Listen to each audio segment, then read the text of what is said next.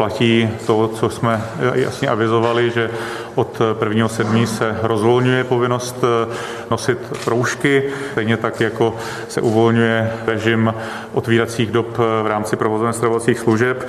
Na druhou stranu jsme bohužel nuceni udělat ty opatření, která jsou zpřísňující a to s ohledem na vývoj epidemiologické situace, zejména v těch lokálních ohniscích nákazy. Obyvatelé většiny regionů České republiky od dneška můžou sundat roušky.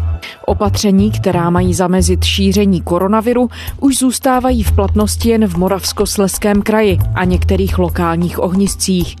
I přes nárůst pozitivních případů v posledních dnech ministr zdravotnictví Adam Vojtěch ujišťuje, že druhé vlny koronaviru se není třeba obávat. Naopak Světová zdravotnická organizace na Prahu letní sezóny, kdy se mnozí chystají cestovat, varuje, že po celém světě šíření COVID-19 nabírá na tempu. Co všechno o viru po měsících soužití víme? A je třeba se znepokojovat nárůstem počtu případů? O tom ve Vinohradské 12 mluvíme s virologem Pavlem Plevkou. Je středa 1. července, tady je Lenka Kabrhelová a Vinohradská 12, spravodajský podcast Českého rozhlasu. Pavel Plevka, virolog z výzkumného ústavu CEJTEK Masarykovy univerzity Brno. Dobrý den. Dobrý den. V České republice v posledních dnech narůstají počty nakažených. Když se na to díváte vy jako virolog, jak moc je to znepokojivá zpráva? Ta zpráva je samozřejmě nepříjemná, na druhou stranu je pravda to, co se diskutuje v médiích, že všechny ti nemocní jsou lokalizovaní v okrese Karviná. Je to spojeno s jedním pracovištěm, tedy s tím dolem, takže zatím nedochází k masivnímu šíření viru v populaci. To je dobrá zpráva. A jinak obecně? Máme se mít na pozoru, nebo je to zpráva, která prostě musela přijít, nebo je to běžná věc, nad kterou ne, že by člověk měl mávnout rukou, ale prostě chvíli jsou čísla vyšší, chvíli jsou nižší? Já myslím, že tady ten případ dobře ukazuje potenciál toho viru, který pořád může způsobit epidemii a ukazuje to, že bychom si všichni měli dávat pozor. I když se teď ty karanténní opatření rozvolňují, tak ten virus je pořád infekční a jediné, co tu epidemii drží zpátky, je naše chování. Takže je třeba být rozumný, mít si ruce a vyhýbat se velkým davům. Co všechno dnes o koronaviru víme? Kam jsme se v poznání toho viru, který způsobil pandemii, posunuli? Vy se tím zabýváte už měsíce. Tak co všechno dnes o něm víte? víte, když byste to měl porovnat se situací před třemi měsíci, řekněme? Pochopení toho viru se obrovsky zvětšilo. Třeba známe mnohem lépe, jak se ten virus chová v buňkách, známe i do velké míry jeho molekulární strukturu. Nicméně tady to pochopení toho viru jako infekční částice se vždycky úplně nepřenáší v to, jak bychom měli měnit svoje chování nebo v nějaký praktický rozhodnutí. Co se týká vlivu, co by mohlo zajímat třeba posluchače, je, že se zjistilo, že je to respirační virus, a ten se velmi dobře uvolňuje, když lidi třeba zpívají. To znamená, že skupinový zpěv je velmi nebezpečná činnost, protože lidé zhluboka dýchají a dochází k uvolňování těch infekčních částic. Takže dojít si na nějaký koncert, kde bude zpívat hodně lidí v uzavřené místnosti, asi není úplně nejlepší nápad. A když mluvíte o tom, co ten virus dělá v těle, tak jak říkáte, my víme, že napadá hlavně dýchací soustavu, ale potom se objevily v průběhu té pandemie i zprávy, že útočil na oběhovou soustavu soustavu, možná dokonce i na nervovou soustavu, tak máme teď jasněji v tom, na které orgány cílí, kde se mu v tom těle v uvozovkách daří nejlíp? Pořád trvá to, že ten virus se primárně množí v dýchacích cestách a to je i způsob, jakým se pak šíří. Zase dál tou kapenkovou infekcí. Ale taky se ukazuje, že opravdu koronavirus není chřipka. To znamená, že ta virová infekce se rozšíří dál v těle a je to spojeno s řadou symptomů, které jste zmiňovala. A tady to šíření v tom těle se uplatňuje zejména u těch závažných případů. To znamená, že lidé potom mohou umírat nejenom na plicní obtíže, ale třeba i na selhání ledvin nebo jater, anebo také může docházet k poškození nervové soustavy. To znamená, že můžou dostat nějaké neurologické záchvaty, které mohou být taky velmi vážné. Mm-hmm. No a když trávíte s tím virem takhle hodně času, překvapilo vás na něm něco oproti jiným virům, kterými se zabýváte? Je v něčem výjimečný? Z hlediska onemocnění, které ten virus způsobuje, tak není nijak výjimečný, protože jsou viry, které taky taky způsobují systémové onemocnění, to znamená, že napadají řadu orgánů v těle. Jeden z mediálně známých je třeba virus eboli, který hmm. způsobuje pak selhání v podstatě všech orgánů v těle. A v tomhle případě tedy ten koronavirus prostě se ničím nevymyká. Je to víceméně standardní věc, jakým způsobem funguje? Z pohledu ať už chování toho viru na molekulární úrovni anebo onemocnění, které způsobuje, tak v podstatě zapadá do toho rozmezí nemocí, které viry můžou způsobovat. Třeba ty jeho symptomy, které působí, nejsou tak závažné jako u toho původního viru SARS, u toho viru SARS-1, který také způsoboval u některých lidí velmi závažné onemocnění. Takže ten virus není extrémní. Co je výjimečné, je jeho schopnost se velmi dobře šířit mezi lidmi, ale tu známe už od začátku. No ono se vlastně od počátku mluvilo o tom, že bude velký otazník, jak ten virus bude reagovat a jakým způsobem se bude množit, k jaké formě, jestli bude třeba mutovat.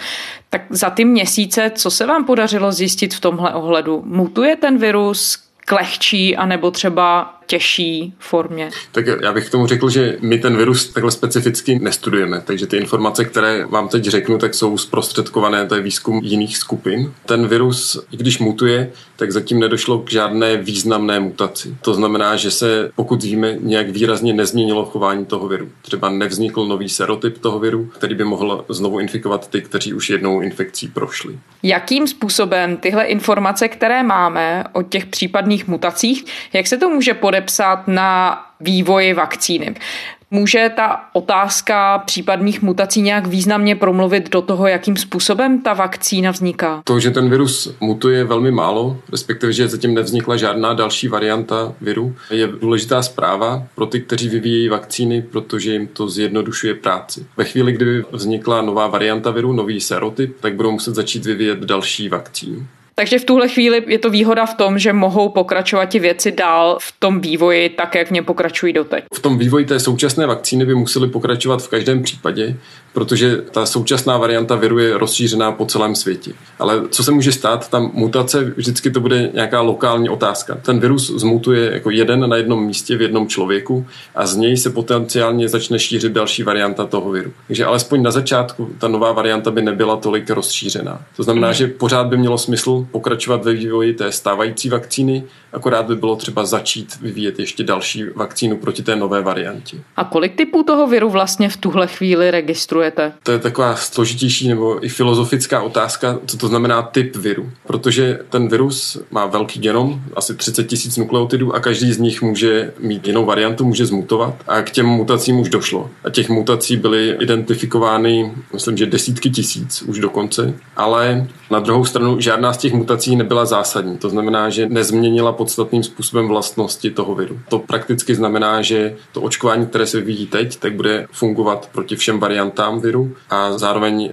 není žádná indikace třeba, že by ten virus začínal být rezistentní na nějaká léčiva, která se používají. Na druhou stranu je to RNA virus, který bude mutovat a pokud mu poskytneme dostatek času a dostatek infikovaných lidí, tak je jistota, že další varianta toho viru vznikne a že budou vznikat i rezistentní varianty viru. Takže potom to znamená třeba podobný přístup, teď myslím, co se týče očkování kmenům chřipky, kdy se prostě to očkování vždycky musí uspůsobit zrovna tomu kmenu, který se objeví ten rok. Ano, je možné, že taková situace vznikne. Na druhou stranu chřipka je extrémně variabilní a využívá takové specifické mechanismy, které zmnožují to množství variant chřipky, které existují. A tady tyhle specifické mechanismy koronavirus nemá, takže je dobrá šance, že těch variant koronaviru nebude tolik jako u chřipky.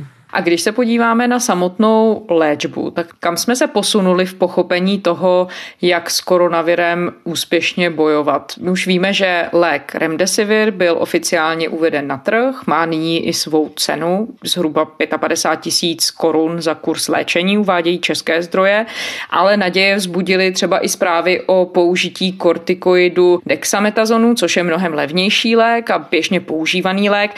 Dá se říct, že víme, jak koronavirus koronavirus léčit v tuhle chvíli a že k tomu máme potřebné látky? Tak co se týká léčiv, tak došlo k výraznému posunu a tady je třeba rozlišovat, jsou dva principiální. Ten samotný remdesivir napadá virus a brání kopírování jeho nukleové kyseliny, to znamená brání produkci dalších virových částic. Na druhou stranu dexametazon, to je lék, který ovlivňuje to, jak naše tělo bojuje s tou virovou infekcí. Ono omezuje takové ty extrémní reakce, které potom stěžují lidem dýchání. Tyhle dva léky Navíc bude pravděpodobně možné kombinovat a dosáhnout ještě lepšího efektu. Pak je tam ten důležitý aspekt ceny. V rozvinutých zemích, kam naštěstí teď bude patřit i Česká republika, ta cena 55 tisíc za léčbu pravděpodobně znamená, že ten lék bude dostupný pro všechny protože těch infikovaných s těžkým průběhem, kteří by potřebovali toto léčivo, nebude tolik, takže náš zdravotní systém to zvládne zaplatit. Co to všech znamená, je, že třeba efekt remdesiviru je, že délka té nemoci se zkrátí z 15 dnů na 11. Tady to má důležitý dopad, že pokud jsme doteď měli 11 nemocnic, kde se léčil koronavirus, tak s použitím remdesiviru jich efektivně teď máme 15. Ale ten lék sám o sobě není zázračný. Není to třeba jako když máme nějakou bakteriální infekci a vezmeme si antibiotika, tak místo toho, aby jsme byli nemocní 4 nebo 6 týdnů s extrémně těžkým průběhem, tak během tří dnů je nám dobře a během týdne jsme úplně vyléčení. Takový efekt remdesivir nemá. A ten druhý lék, který jste zmínila, je dexametazon, který, jak se ukazuje, tak výrazně zvyšuje to, kolik pacientů přežije tu nemoc se závažnějším průběhem. A vzhledem k jeho ceně, která je velmi nízká, to je kolem 100 korun, tak bude mít výrazný dopad pro všechny nemocné po celém světě.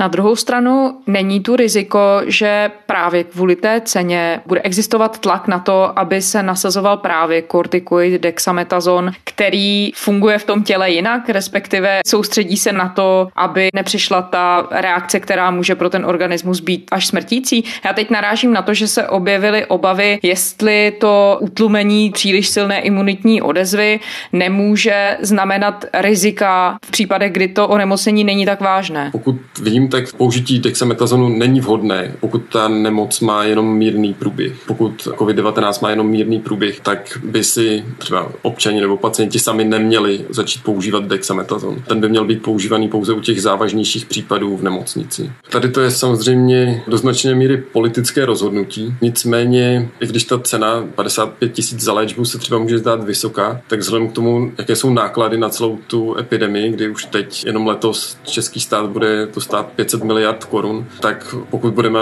potřebovat léčit, dejme tomu několik tisíc lidí v České republice, se pak dostáváme k několika desítkám milionů korun, tak ty náklady jsou zanedbatelné i na ten remdesivir. Takže já nepředpokládám, že by tohle měl být nějaký problém.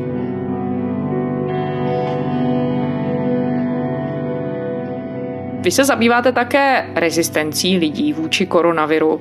Máme teď jasnější představu o tom, kolik lidí v populaci může být přirozeně rezistentních a nemůže nemocí COVID-19 onemocnět? Touto otázkou se začali zabývat také další vědci, třeba Karl Friston ve Velké Británii. Dochází k závěrům, že v populaci může být značné množství lidí rezistentních. Jeho odhady pomocí modelů toho, jak se virus šíří v populaci, ukazují, že až 80% lidí by mohlo být rezistentních. A to by mohla být výrazná pomoc v tom, kdy dosáhneme té takzvané skupinové imunity. Protože se to přičte k tomu počtu lidí, kteří už onemocněním prošli a získali rezistenci. Přesně tak. A co to tedy vlastně znamená, když jsou lidé přirozeně rezistentní nebo vůbec odolní vůči tomu onemocnění? Znamená to, že ten virus už není schopný se navazovat na buňky a množit se v tom těle? Ten způsob, jakým člověk může být rezistentní k viru, je mnohočetný. To znamená, že existuje mnoho variant.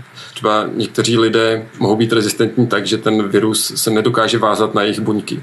Protože aby virus infikoval buňku, tak na jejím povrchu musí být nějaké specifické molekuly, na které se ten virus váže, takzvané receptory. A někteří lidé mohou mít třeba nižší expresi těch receptorů, a tak to mohou být přirozeně rezistentní. Další varianta je třeba skřížená imunita, to znamená, že byli infikováni nějakým jiným koronavirem, a měli štěstí, že protilátky nebo imunitní odpověď, která se jim vytvořila, tak funguje i proti tomu novému SARS-CoV-2. A máme v tomhle ohledu už nějaká přesnější data. Když jste říkal, že podle jedné teorie to může být až 80% lidí přirozeně rezistentních, tak dá se to nějakým způsobem v tuto chvíli ověřit? Ne, zatím ověření neexistuje. To je proto, že není možné provést studii. My nemůžeme z etických důvodů experimentálně infikovat lidi a podívat se, kolik z nich začne být nemocných a kolik ne dne. To znamená, že aby jsme ty přesná čísla získali, tak bude třeba dlouhodobá epidemiologická studie. No a je nějaký rozdíl mezi tím, když jsou lidé přirozeně rezistentní a mezi tím, když získají odolnost vůči viru tím, že prodělali onemocnění COVID-19? Tak samozřejmě, ten důvod rezistence se může lišit v mechanismu, jak už jsem třeba uváděl ten receptor, ale pokud by to byla třeba ta skřížná imunita, to znamená předchozí infekce jiným koronavirem, tak tam prakticky není rozdíl. Ty mm-hmm. lidé nebudou infikovaní, virus se v nich nebude množit, protože jejich imunitní systém dokáže ten virus včas zlikvidovat.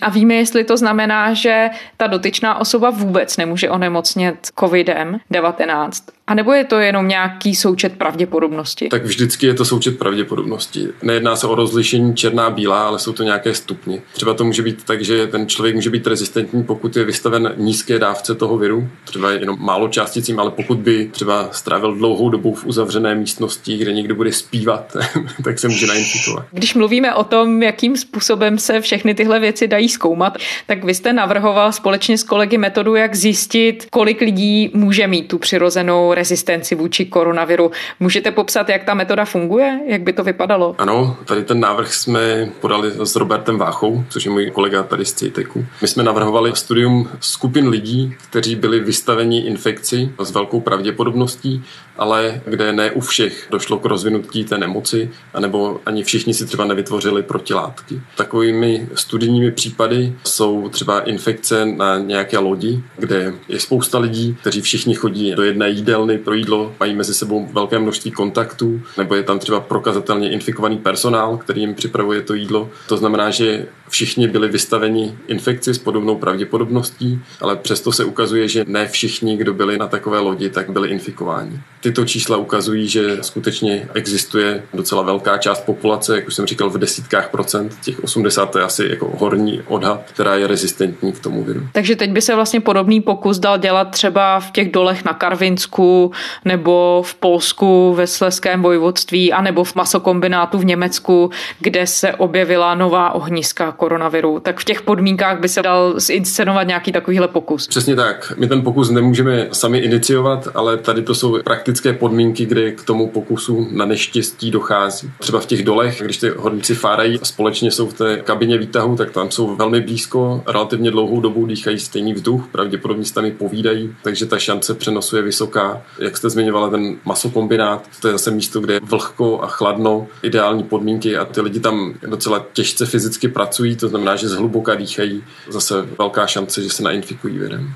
A když byste měl k dispozici takové informace, tak co všechno na jejich základě můžete vyvozovat? Co se s jejich pomocí dá určit? Pomocí této analýzy se zjistí jenom, jaká v té konkrétní skupině lidí byla ta rezistence, nebo kolik lidí se nenainfikovalo. Aby jsme zjistili ten mechanismus rezistence, tak by byly třeba mnohem detailnější molekulárně biologické studie. Mm-hmm. Ale já myslím, že v tuhle chvíli asi není důležitý znát ten mechanismus, proč jsou lidi rezistentní, je spíš důležitější vědět, jestli a kolik jich je rezistentních a z toho nějakým způsobem vycházet při propočtech toho, jak se ta nemoc může šířit dál. Jak se ta epidemie bude dál vyvíjet? No, ona čísla z různých zemí ukazují, že ten virus je možné potlačit přesně částečně i díky samozřejmě vládním opatřením, ale v kombinaci s přesnými daty, s trasováním, s izolací případů, s karanténou a tím sociálním distancem, zároveň zajištěním dostatečné kapacity zdravotnické. Když se na to podíváte z vašeho pohledu, tak má Česko nastavené všechny tyhle dílčí kroky tak, aby když tak zakročilo včas proti případnému novému nárůstu toho onemocnění? Tak to uvidíme v několika budoucích týdnech až měsících. Můj názor by byl, že Česko by mělo mít asi vyšší kapacitu testování pomocí PCR testů na aktivní infekci, tomu odpovídající infrastrukturu na odběry vzorků.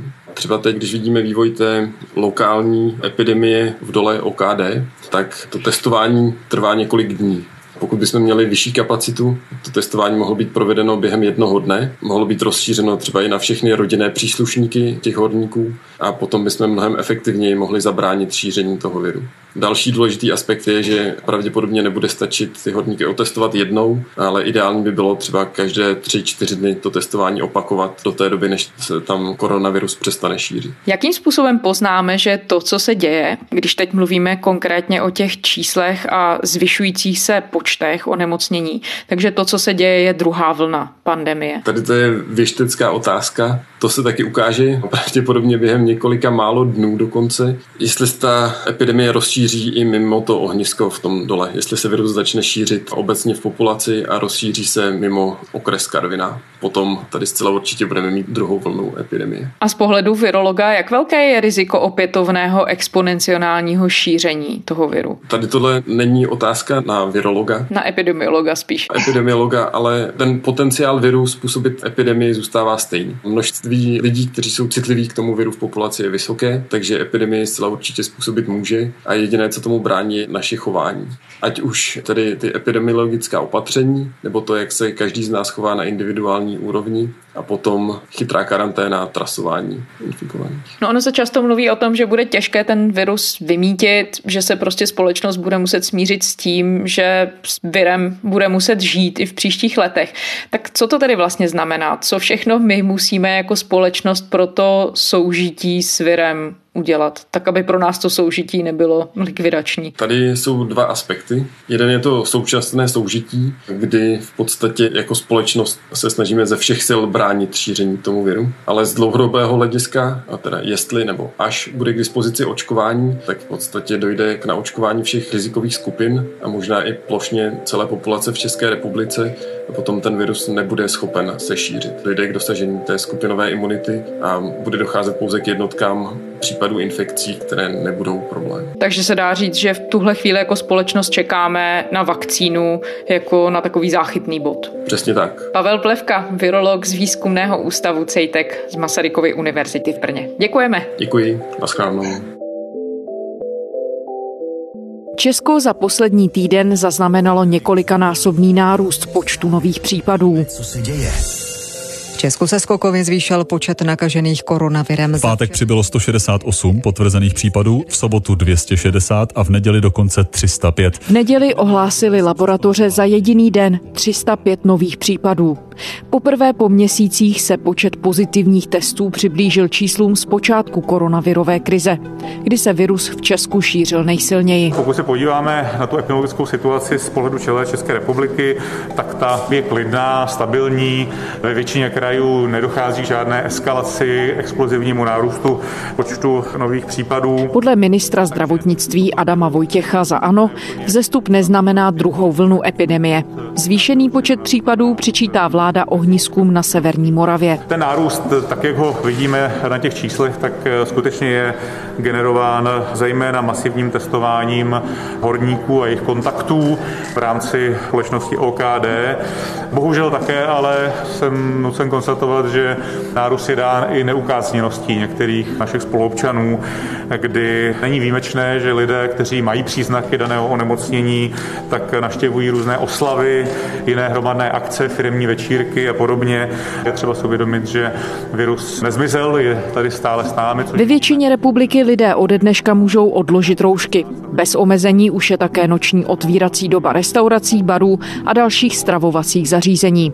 V orientaci má lidem pomoci nová mapa rizikových regionů, kterou zveřejnilo ministerstvo zdravotnictví. Když se někde situace zhorší, půjde se opačným směrem, než se uvolňovalo. A která ukazuje trendy koronavirové nákazy v Česku.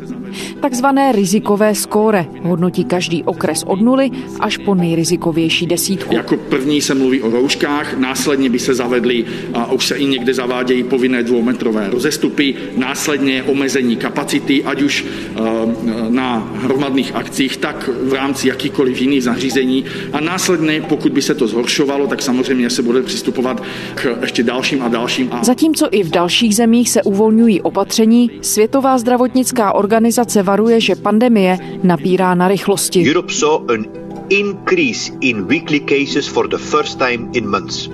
In 11 countries, accelerated transmission Šéf evropské pobočky VHO Hans Kluge na čtvrteční tiskové konferenci prohlásil, že v 11 evropských zemích, například ve Švédsku, Albánii nebo Bosně a Hercegovině a dalších zemích západního Balkánu, šíření koronaviru zrychluje.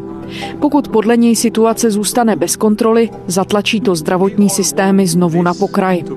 V pondělí ředitel Světové zdravotnické organizace Tedros Ghebreyesus varoval, že pandemie zdaleka není u konce. The hard reality is this is not even close to being over. Varování odborníků přichází ve chvíli, kdy začínají letní prázdniny a obyvatelé evropských zemí se snaží aspoň v omezené míře využít možnost cestovat po kontinentu. Celosvětově počet potvrzených případů onemocnění COVID-19 překročil 10 milionů, počet zemřelých půl milionu. A to je ze středeční Vinohradské 12 vše. K našim epizodám se můžete vrátit kdykoliv na stránkách zpravodajského serveru iRozhlas.cz a také v podcastových aplikacích. Psát nám můžete na adresu vinohradská12 zavináč rozhlas.cz. Těšíme se zítra.